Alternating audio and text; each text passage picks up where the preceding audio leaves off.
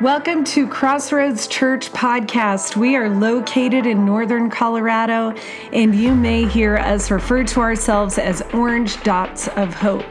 And what's so cool and exciting is that Orange Dots of Hope are not just located in northern Colorado, but our community stretches literally around the world, and we are grateful for you.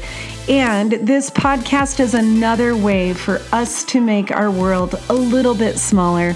So it's so good to be with you. My name is Jessica, and I am your host. And we are in a series called Campfire Stories. This is week six. If you have missed any of the previous weeks, go back and listen to them.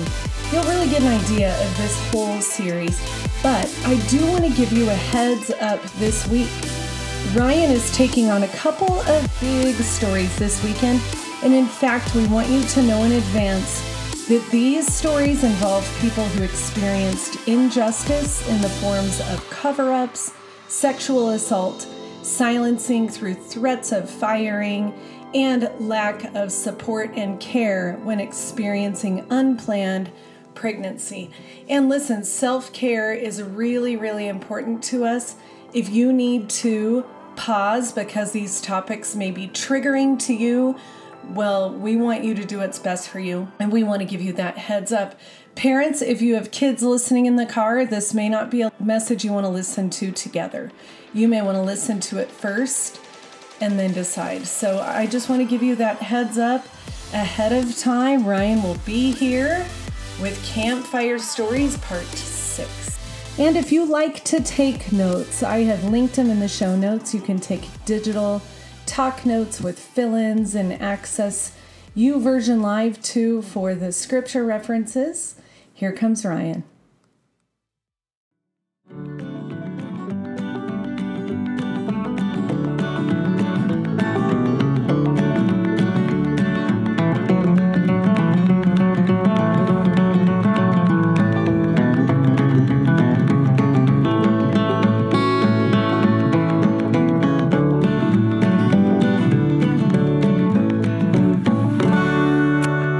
Good to see everybody. Thank you, Katie, and the band and musicians and tech people, and thank you for being here. I had a dream last night that nobody came today. Legit. Like, for real. Total, like, cold sweat. John, did you ever have those dreams? Our founding pastors, people liked you, so they would come, but I was just not sure about me today, so it was weird. I woke up. In the world. So it's good to be here. Hey, if you're a guest, my name is Ryan, and I uh, currently have the privilege of serving as the lead pastor here, at least for the rest of the day. We'll see what happens um, after. We don't have another council meeting till next month, so I'm probably good till good till then. But uh, it's great to have everybody here. Thank you for being here, for uh, being safe, and I want to encourage you to open up your heart to what God has for you throughout our whole experience uh, that has been uh, really prayerfully considered. So it's good to be together. If you are a guest, that Connect card, a regular attender Connect card, I encourage you to fill that out. Uh, it, it's so important. And if you have a prayer request or anything like that, put it on that card, drop it in that box, or hit the submit button here at the end of our service, out of our time together. If you're out in the atrium enjoying the sunlight, good for you, or outside, even better yet, on the patio, uh, enjoying that sunlight. It was a clear day today, it felt like. I don't know if you noticed that today. It felt a little clearer as I was driving in. We could see the mountains, so it was really good. Nice to see Dale and Pat. Good to have you here. So uh, we're in our series, Campfire Stories. It is week number six, uh, where we're just going to be exploring some pretty heavy topics. So I appreciate that Katie kind of shared, and I just want to reiterate, practice good self-care in, in these types of topics. If there's a word, if there's something that's said, uh, don't just, you know, oh, my coffee's empty, and go out and get some more coffee, whatever you need to do, or click off. Our, our anchor verse for this series is found in the Gospel of John. Uh, John tells the story of Jesus in a unique way, but he says this at the end of his gospel. He says, there are also many other things that Jesus did, but if these were to be described individually, I do not think the whole world would contain the books that could be written. And I think this verse tells is trying to tell us something big, that there's so much about God, there's so much about the experience of God throughout the history of the world that we could never write it all down. And so we're invited into that mystery. We're invited in to look at these stories and understand their significance and their truth, even if they might not be facts. And so we've been saying that a lot of these stories, we, so one of the ways that we've always understood them as parabolic, they're metaphorical. They're meant to teach timeless truths. That's why they've lasted for three thousand five hundred years. The story we're going to talk about today took place, is meant to have taken place over three thousand five hundred years ago. Uh, and uh, it was probably written down two thousand five hundred years ago. That's a long time. That's a totally different time. So, so we love the fact that these stories hold truth that are timeless. And even though they maybe never happened, they always happen. Right? That's the beauty of a really great story. It always happens. Let me ask you a question, uh, and, and this one you can raise your hand for. Have you ever been in a circumstance where you really felt trapped? Like you had no, you felt like there's no way out. Like if you just think for a second, you go, I, I was trapped at work. Like I just, I was in an awful work situation. I felt like there were no other options. I was just under the like thumb of an abusive boss. Or I was in an ecosystem that just didn't value my gifts, my talents, but I didn't know what to do. Maybe you felt trapped in a relationship. Maybe you felt trapped uh, in, in a in a housing situation, or you maybe you felt trapped not in a housing situation. But at the end of the day, you had this moment where you just feel like you lost all power. Agency was taken away from you by someone else. And at the end of the day, you just felt like, man, how am I going to break through? Like the ceiling is kind of lowering. I have the image. Any Star Wars fans? This one's free for this service. Didn't didn't say this on Thursday night, just free. I just got this image in my head. Remember the trash compactor scene in the original Star Wars, which was the fourth episode? Right? And they're like, and the walls are just kind of collapsing in, and he's screaming like, right? And it just keeps, and you feel that, right? And you go, how is this going to How is it going to break through? And, and and sometimes those experiences can be, at the end of the day, when we walk out of them or we maybe get on the other side of them, we go, why did I feel so trapped? Because maybe you might look at it and go, there were a million apartments I could have got. There were a million other fish in the sea, right? But there are those like circumstances where you just don't know if you're ever going to get out of it. And then there's the trauma of it that just keeps coming back and the walls keep coming in. This past week, I have been listening to this podcast, um, and it's a it's a podcast series that's called um, Gangster Capitalism, which I, I know that some of you are, immediately don't like me anymore. Uh, so just like, I'm not I'm not down on capitalism. Don't I'm, I don't know enough about economics to be down on anything. All right, so just take a deep breath, okay? This this story is not about capitalism, all right? That's it's not the case. But this this group of folks, they do these deep dive investigative journalism uh, stories, these exposés that last about eight or nine episodes into areas where there is just massive abuse and massive neglect. And this third season, they they started to tackle um, one of the largest Christian colleges in the world, Liberty University. And they began to do this exposé, given some of the things that had come out in the news around leadership there and policies there. And so they just said, we're going to take this deep dive in and see what's happening at this massive university that professes as its uh, mission statement to create champions for Christ. And thou- I mean, tens of thousands of students worldwide, globally are part of this ecosystem. And it was so, like, it felt so gross. Like, it was so hard to listen to, like nine, ten hours of this podcast of story after story after story of control and abuse and cover up at a space that's meant to be the light and hope of Jesus. And, and I recognize that no place is perfect, but some of these very personal stories were We're just tragic. We heard. I heard the story of Amy, who was eighteen years old and grew up uh, uh, in, a, in a family with a single mom, didn't have much of a relationship with her mom, and she thought, this is my fresh start. She had saved up enough money to go for her first year at college to live there. She had worked really hard, and her and her boyfriend left their home, I believe it was in Arkansas, and they went over to this university, and they thought, this is our fresh start. And they had been dating for a few years, and And during Christmas break, she discovered that she was pregnant. So she immediately was terrified. She said, what am I going to do? So she tried to think, like, how can I, how can I hide this? How can I get through this semester? I just need to stay in school. How, how am I going to do this? Well, uh, over time, it just began to, just like the the, the the the the pressure of it and the pain, she just didn't know what to do. And she didn't really have a, a great relationship with her mom to talk to about what was happening to her body. And so she just finally said, I, I got to talk to somebody. And so she went to the person who led the prayer group for her dorm, the prayer director, and she said, can I talk to you about something? And, and is it in confidence? And the prayer director said, yes, as long as you're not a harm to someone else. And so she just shared what was happening. And this prayer director then gave her an ultimatum that she had so many hours to tell authorities. And then it just began this cycle of her being kind of neglected. And at the end of the day, she was forced into, the only way she could remain at school would be to marry her boyfriend. And so in a matter of like thirty-six hours, they had to produce a marriage certificate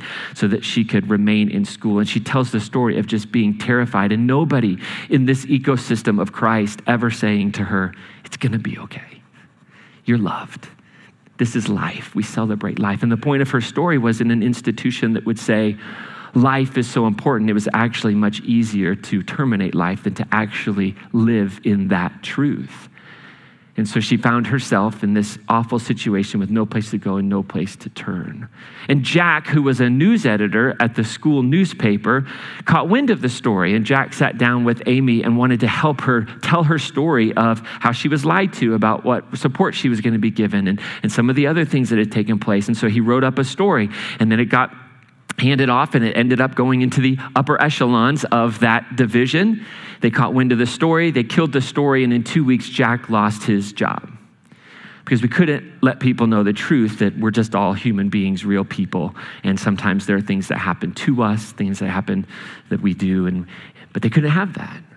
You heard the story of Kathy. And Kathy was a young woman who was working and uh, was on her way back to her dorm one night. And she went through this tunnel. It was about one in the morning because she worked until twelve thirty on campus, and she was traveling through. And as she came out of this tunnel, got to the other side of the tunnel, three men came down out of the woods, jumped her, sexually assaulted her, raped her, and left her there. And she went back to her dorm and reported it immediately. And through this ensuing of what was happening as she went to the Title nine office, which is the federal, uh, Title nine is the federal policies around education institutions and what they have to do to create safe environments on campuses. You hear the story over and over and over again of how, well, let's just, let's not talk about this. Let's cover it up. And she never received the support that she wanted to. In fact, when she was actually sent to a counselor, she finally asked for a counseling and support that she should have received immediately according to Title nine policies. When she finally went to the counselor, she learned later that the counselor was actually the wife of one of the administrators who was actually just interrogating her, trying to find out what happened and why she didn't yell louder and why she was out so late. And so at the end of the day, she has to drop out of school because she didn't receive the support in classes that she was passing with A's, she was failing. And she went to one of her professors and said, I don't know what to do. This happened to me and it's affecting my grades. And this professor, who still is employed there according to the journalistic uh, work, uh, said to her, well, you shouldn't give them your G P A too, referring to her attackers. That was the response. So that, that's that, how, where do I go? What do I do? How, how do I get past this? Liz was a survivor of basically being raped by a friend at a party, received no support, no help. Same story over and over and over again. It had gotten so bad, Amy tried to take her life prior to finally just dropping out and leaving the school. And this is an environment that professes, hey, we're gonna create champions for Christ. And, and you know, you don't have to Google very hard to find these types of stories in our world, and all throughout the circles of Christianity. And what it teaches us and what it helps us understand is that these places, these institutions, whatever it might be, whether it's a business, whether it's a nonprofit, whether it's a church environment, whether it's a school, wherever there is power, there tends to be the fear of losing that power. And wherever there's money, there tends to be a growth of greed. And what I've learned as I listen to this and as I look around me, I see that power and greed are equal opportunity oppressors. That it just doesn't matter what, what religion you profess. It doesn't matter what gender you are in leadership. It doesn't matter your ethnicity. Uh, everyone, every ecosystem that has power, that has, the, that has money flowing into it, is a space in which people can become intoxicated by that power and intoxicated by the idea of money. And this reality is nothing new. We have this beautiful passage in the what's called the book of First Samuel, which is in the, it's a Hebrew Bible, the first part of the Christian Bible. And the people are crying out for a king. They say, the story goes that they look around and all the other nations have a king and they say, we want a king.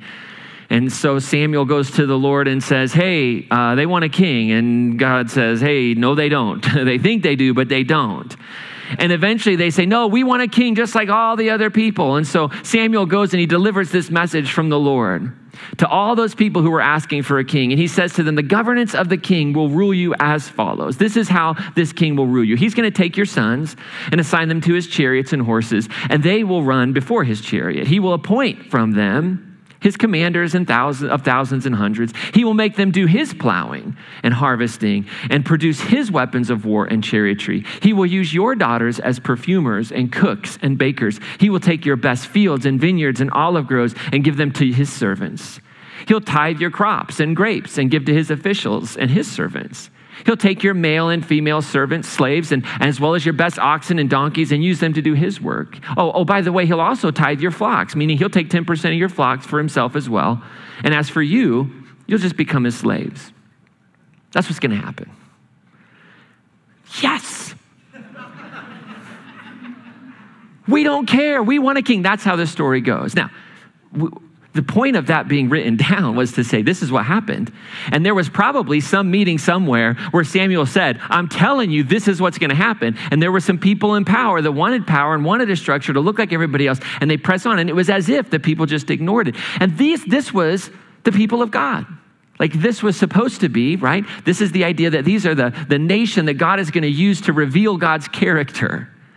And it's still right there because where there is power, where there is money, there will always become greed. There'll always become oppression. And this reminds me of a story, this experience of feeling like, how do I get out from under oppression? How do I get out from this space where my agency has been taken away? It reminds me of this very, very strange story to our ears in Genesis thirty-eight of Judah and Tamar. Now, Genesis thirty-eight is a, is a chapter that comes right after thirty-seven and right before thirty-nine, right? It's pretty weird when you think about it. And it's weird because Genesis thirty-seven is where Joseph is sold by his brothers into slavery. If you're familiar with that story, if you're not familiar with that story, you can read it. But basically, Joseph is sold into slavery. His brothers don't like him because he's a brat. That's the truth. That's how the story unfolds.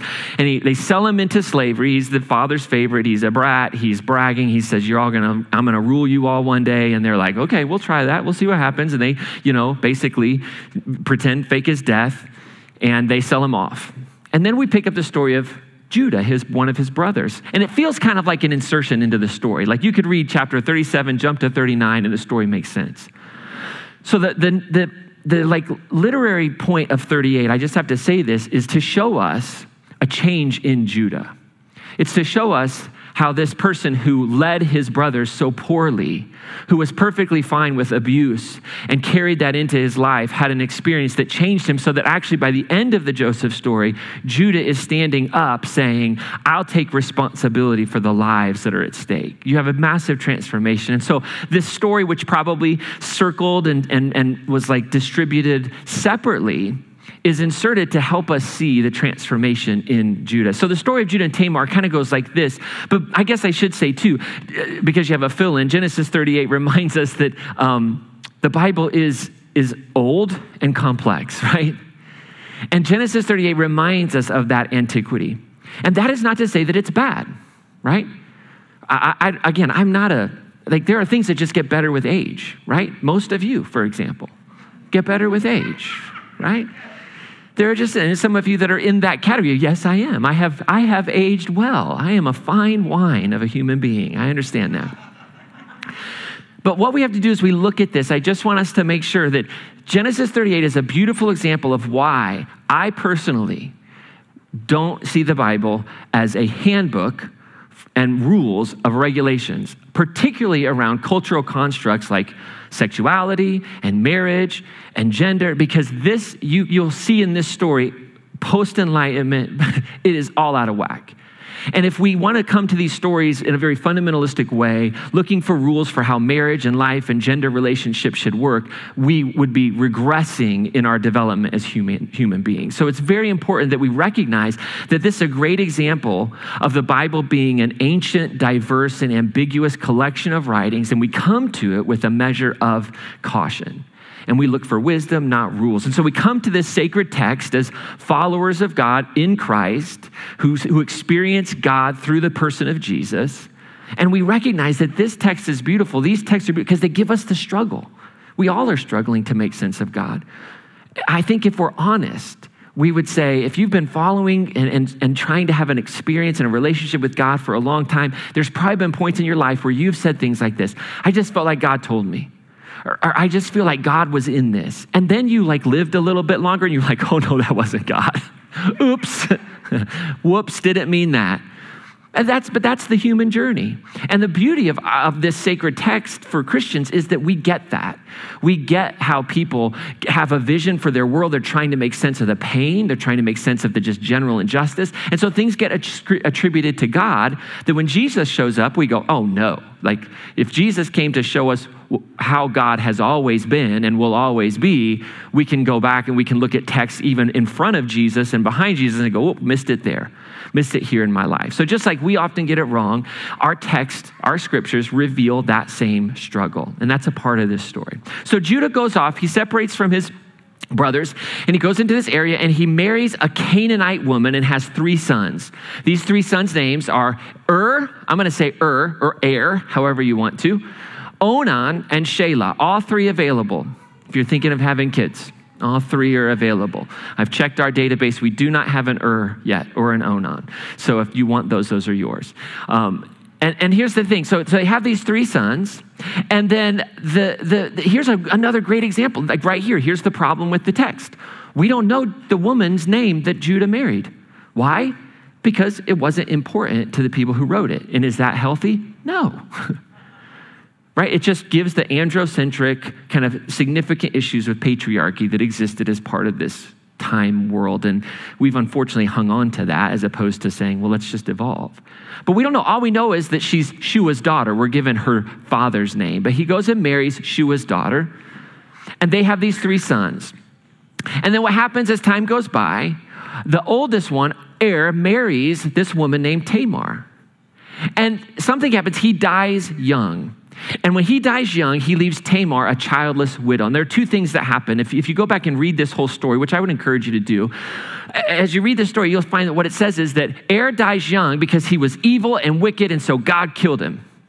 Okay? I want to tell you right now, Jesus never struck anybody down for being wicked or evil, so I don't believe God did that. I believe that that made perfect sense in a pre-enlightenment culture that was so far removed from us that if someone died very young of unnatural causes, you attributed that to the gods. They did evil. We see, we see that. We see residuals of that all throughout even the time of Jesus. So I don't believe God killed. I just think that's part of the story. Like that's what it would have, that's what would have made sense at the time. So God kills him. That's the only explanation, right? So now we're found, we find that Tamar is in one of the most vulnerable situations that you could ever be in as a woman in antiquity. She's now widowed, and, and, and marriage in this time is more about, it's, it's terrible and awful, but it's more about contracts with property than anything we would ever imagine. And so now she's at this space where, what do I do? I have no children to carry on the line of my husband, but there was a law. There was a law that kicks in. So in the injustice of patriarchy, there was actually a, a law that was trying to keep things more just, and it was called the law of the Levirate. And the Levirate law falls on the brother, Onan, the brother-in-law. And so he is to marry Judah, uh, marry Tamar and produce a child together so that the brother's lineage and line can carry on. So he would receive the inheritance. Now, what's the injustice here? Tamar could just receive the inheritance and move on in life, right? Go find somebody, go marry somebody, move on. But there was this huge issue of the, the child's name ending, right? That that would be the end of the lineage, but it's not the end of the lineage. There's two other sons there, right? There's all kinds of problems we know from post-enlightenment. So let's just, we can take a breath and go, okay, we're not supposed to live this law, all right? And you can actually read about this law called the law of the lever, uh, brother-in-law. In Deuteronomy chapter twenty-five, it's a later development of this very old story. And in Deuteronomy chapter twenty-five, the, the brother-in-law can actually say, no, thank you. And then the the the the the the, the, the woman can come, take her sandal off, spit in his face and smack him across the face with his sandal and shame him. Like, that's movement. That's progress, right? It's progress. I've got to at least be happy about that. And I do happen to believe that Tamar could have said no. Like, I'll just go, and you'll see she's she goes and lives with her father-in-law. So she could have said no to this. But this was the just law. But what we find out that happens in this story is that Onan, the brother, he withholds divine justice. This law that's in the family that is all throughout, by the way, we have this law code in, in outside of the Hebrew culture. It's in other ancient Near Eastern cultures as well. He withholds it because the scripture says that whenever he would go and have sex with her, he would withhold, he would spill his seed onto the ground and say like, no, thank you, I don't want to do this. And he didn't produce a child because he didn't want to share what could have been his. As the second in line, he would get all that inheritance. He doesn't want to have a child that he has to provide for or care for that's not his. And so it's self-interest because he's got a lot to lose. But not only does Onan refuse divine justice, but Judah does as well, because Judah says, I've got to silence her because now I've got two sons that are dead. And what happens if she, if, if, if something happens to my third son, Shelah? Because now it's like, next, that's, that's just how the law worked. And so all of a sudden Judah says, here's the deal, Tamar. Shelah's a little young, but he'll be of age soon enough. Just go back and live with your father. And then when Shelah's of age, I'll send for you. And so Judah tries to silence the voice of Tamar. And the text tells us that he does this because he's afraid. Fear has set into his heart. I don't want to lose my son. It's a legitimate fear, but he's withholding divine justice, what is meant for Tamar. And so Tamar then finds herself in the waiting. I love that song that we said. It's in the waiting. It's in the waiting. Hold on to your hope. And so she's sitting there. And the scripture tells us that over time, Shelah grows and Judah's wife uh, dies and he becomes a widower himself. And he puts on the, gar- the garments of mourning. And then when that time comes, he takes off his garments of mourning and he decides to go up to the sheep shearing festival in a town called Timnah, which was where uh, Tamar was. And Tamar catches wind of this. A friend, I love the friend. There's always a friend. There's always a friend who they get together and they badmouth Judah. I know they do it. They get together and have coffee and they're like, that son of a, I can't believe he, you know they're doing that, right? Because what else do you do when you're trapped? And the friend says, I heard Judah's coming into town.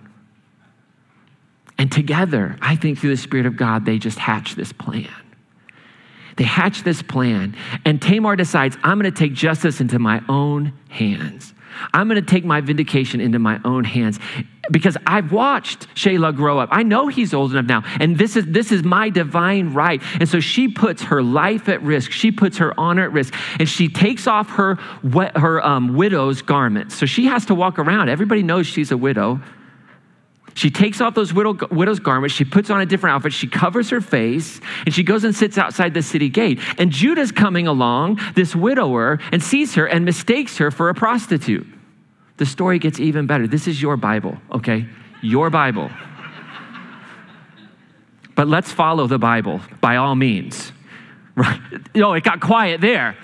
It got real quiet there. Like everybody's like, oh, hold on a second. No, like you don't want to follow the Bible. I promise you that. We want to learn from it and we want to uh, gain wisdom from it, but you don't want to follow. Because here's the deal. Judah comes up and he sees her and he walks up to her and says, hey, let me sleep with you.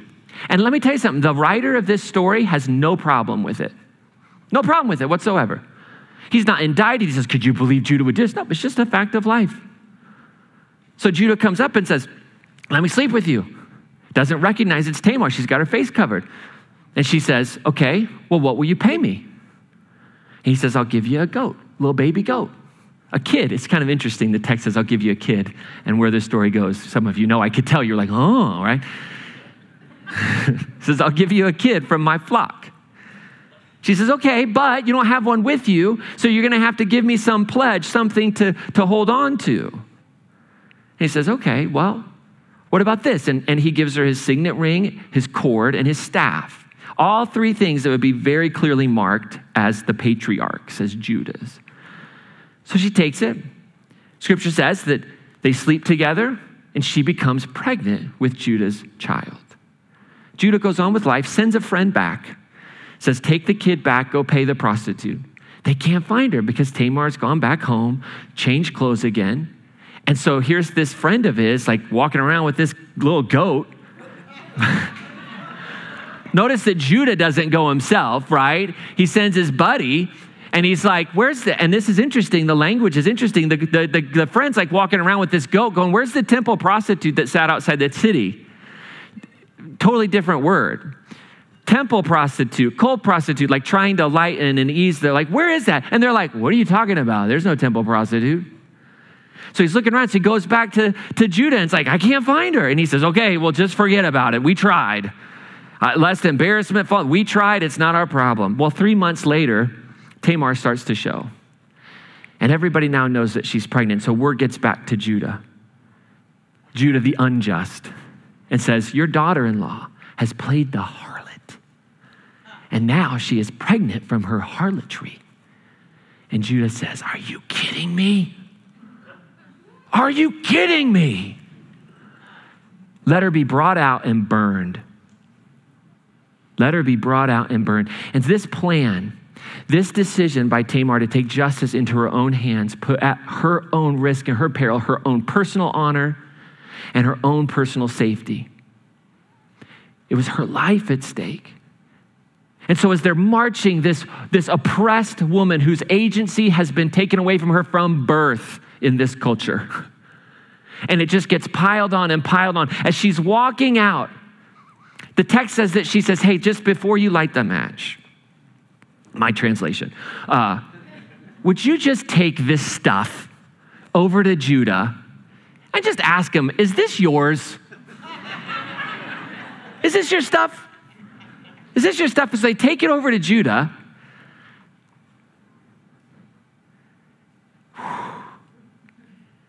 and Judah, in that moment, repents and says, she is in the right.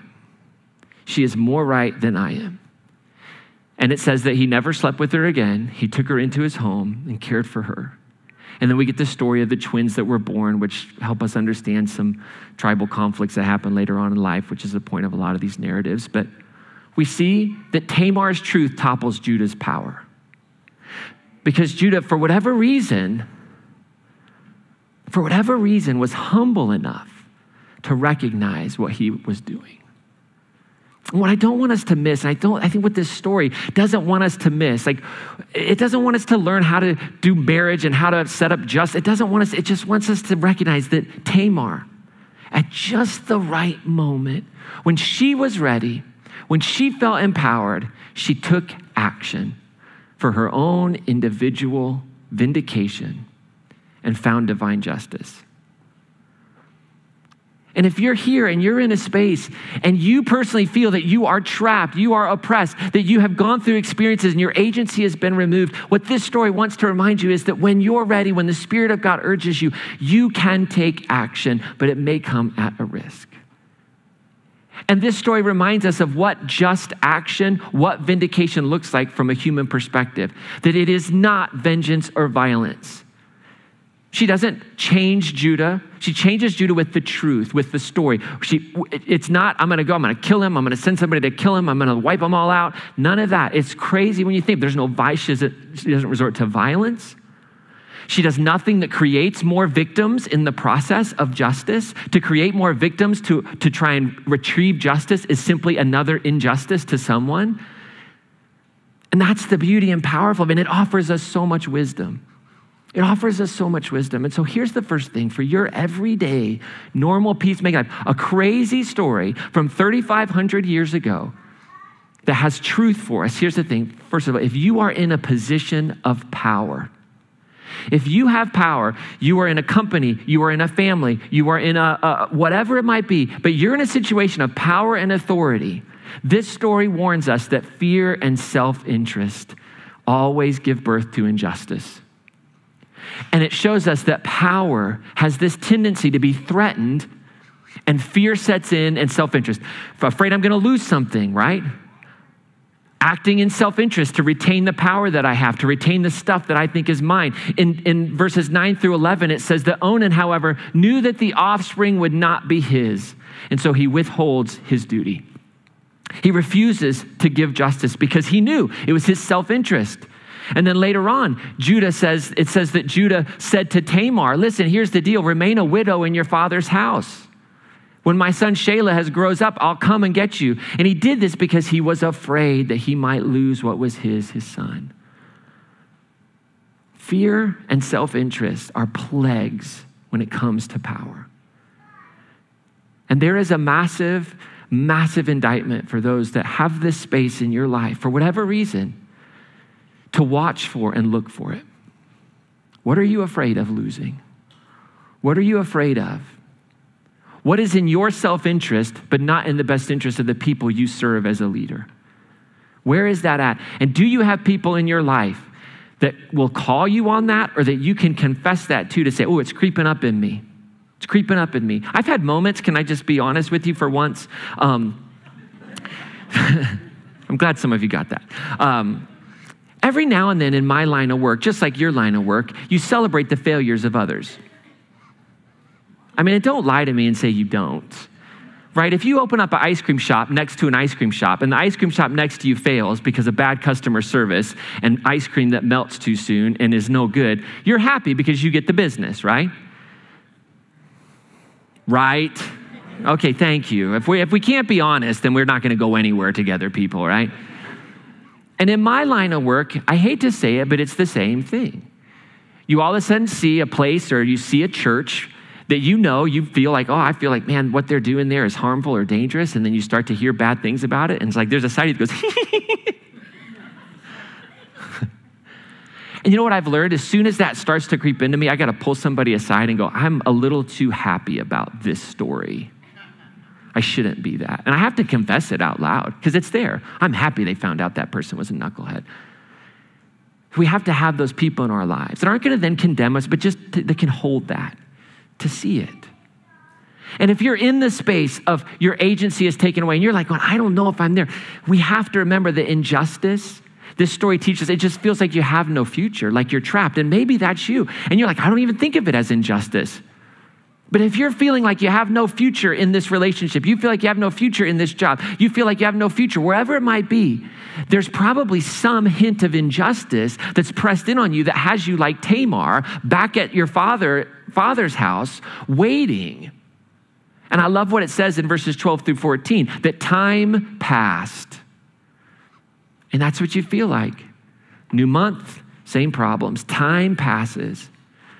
But in that moment, she takes off her widow's garments. She covers herself with a shawl. She wraps it and she sits down outside and she goes for the plan. Why? Because she knew that Shelah was grown up. She knew that it was being withheld. There was this moment where it was like, I'm not just in a bad circumstance anymore. I'm in active injustice, right? So she's waiting for what would be justice and then realizes it's not going to happen.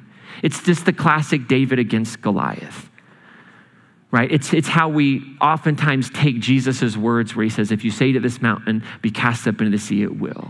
There's a, it's this, this mountain that just has to move, right? And Jesus would say Tamar looked like this. Tamar was a person who was hungry and thirsty for righteousness. In the Sermon on the Mount, he said, blessed are those who hunger and thirst for righteousness, for they will be satisfied. She was hungering and thirsting for righteousness. And Tamar teaches us that when you work for justice, it can come at a high price, a very high personal price. No matter what, people talked about her. No matter what, she was called names. It came at a high personal price. Remember, Judah says to her, hey, bring her out and let her be burned. But she was still willing to do something that we all can do, and that is trust the Spirit of Christ in us. Trust the Spirit of Christ in us and empowering us.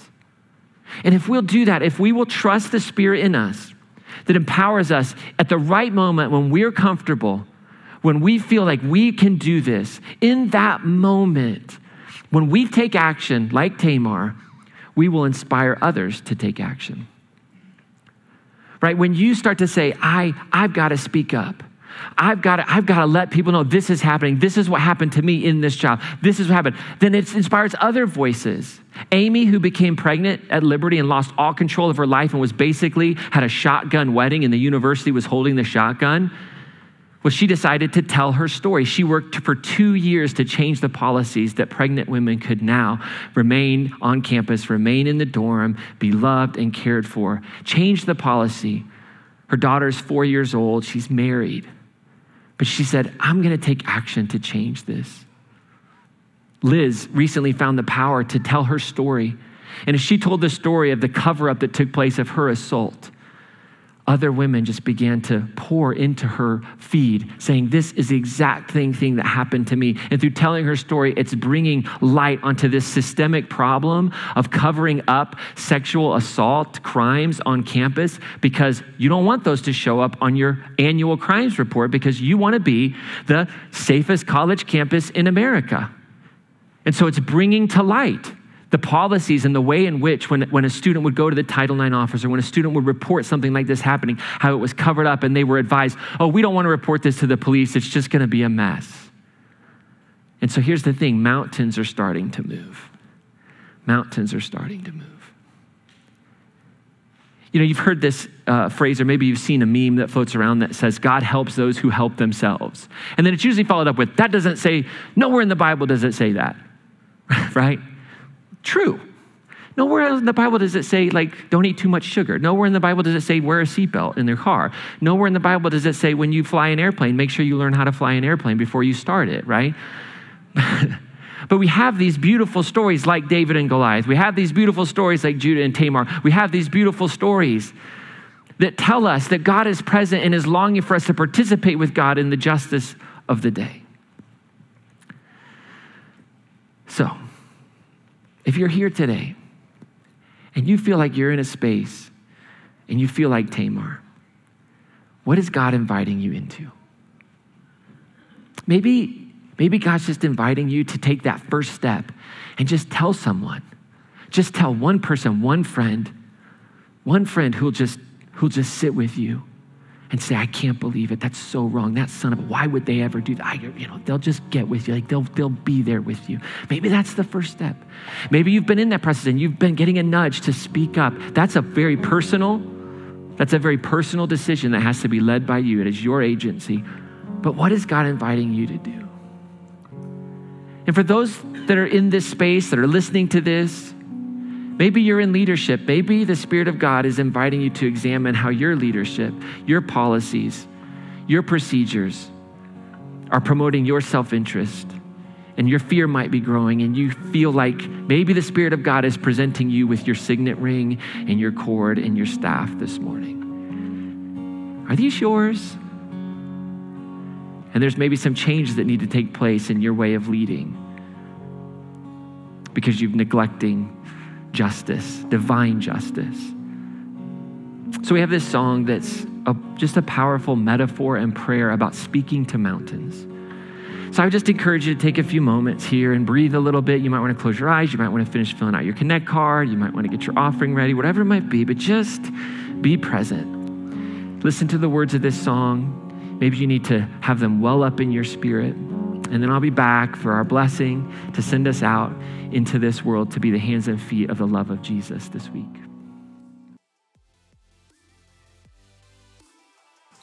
Well, the Connect card that Ryan is talking about is linked in the show notes. And we want to know who you are and who's listening. And we want to connect with you even further if you want to and if you're ready to. So you can always check or click that you're a regular listener, a regular attender, or you could say you're new here. And again, my name is Jessica. I want to know who is here, and I love connecting with you. And also the song that Ryan is referring to at the end is called Speak to the Mountains, and I am linking that in our show notes also. That's going to be an encouraging song to take with you this week. And as we end our time together today, I want to speak this blessing over you. Now, if you're driving in the car, Please keep your eyes open and receive this blessing. But if you're out on a walk, you can open up the palm of your hands and listen to these encouraging words. For those who hunger and thirst for righteousness this morning, who feel trapped, silenced, traumatized, and powerless, may you experience the blessing of God's assurance that your hunger for righteousness will be satisfied and your thirst for justice will be quenched. May you, like Tamar, discern the right moment, the right path, and take action even at great personal risk. May you find those faithful friends to stand beside you and take action with you. And to those who have allowed fear and self-interest to take root in your leadership, may you find the courage to repent and restore what you have taken. To those unwilling to repent, who are intoxicated with power and greed, who continue to fight regulations and laws meant to protect the vulnerable, elevate the poor, and vindicate the oppressed, may God bless you with a Tamar, a courageous survivor of your injustices, a brave soul filled with the Spirit of Jesus to lay a trap that will end your oppression, not to bring you to a place of ruin, but to a place of repentance. Finally, for all the in-between ones, the ones in between oppressor and oppressed, righteousness and unrighteousness, just and unjust, to the ones humbly struggling to live the peacemaking way of Jesus, may the story of Judah and Tamar inspire you to humbly repent when repentance is needed and to courageously take action when action is needed. Amen. See you next week.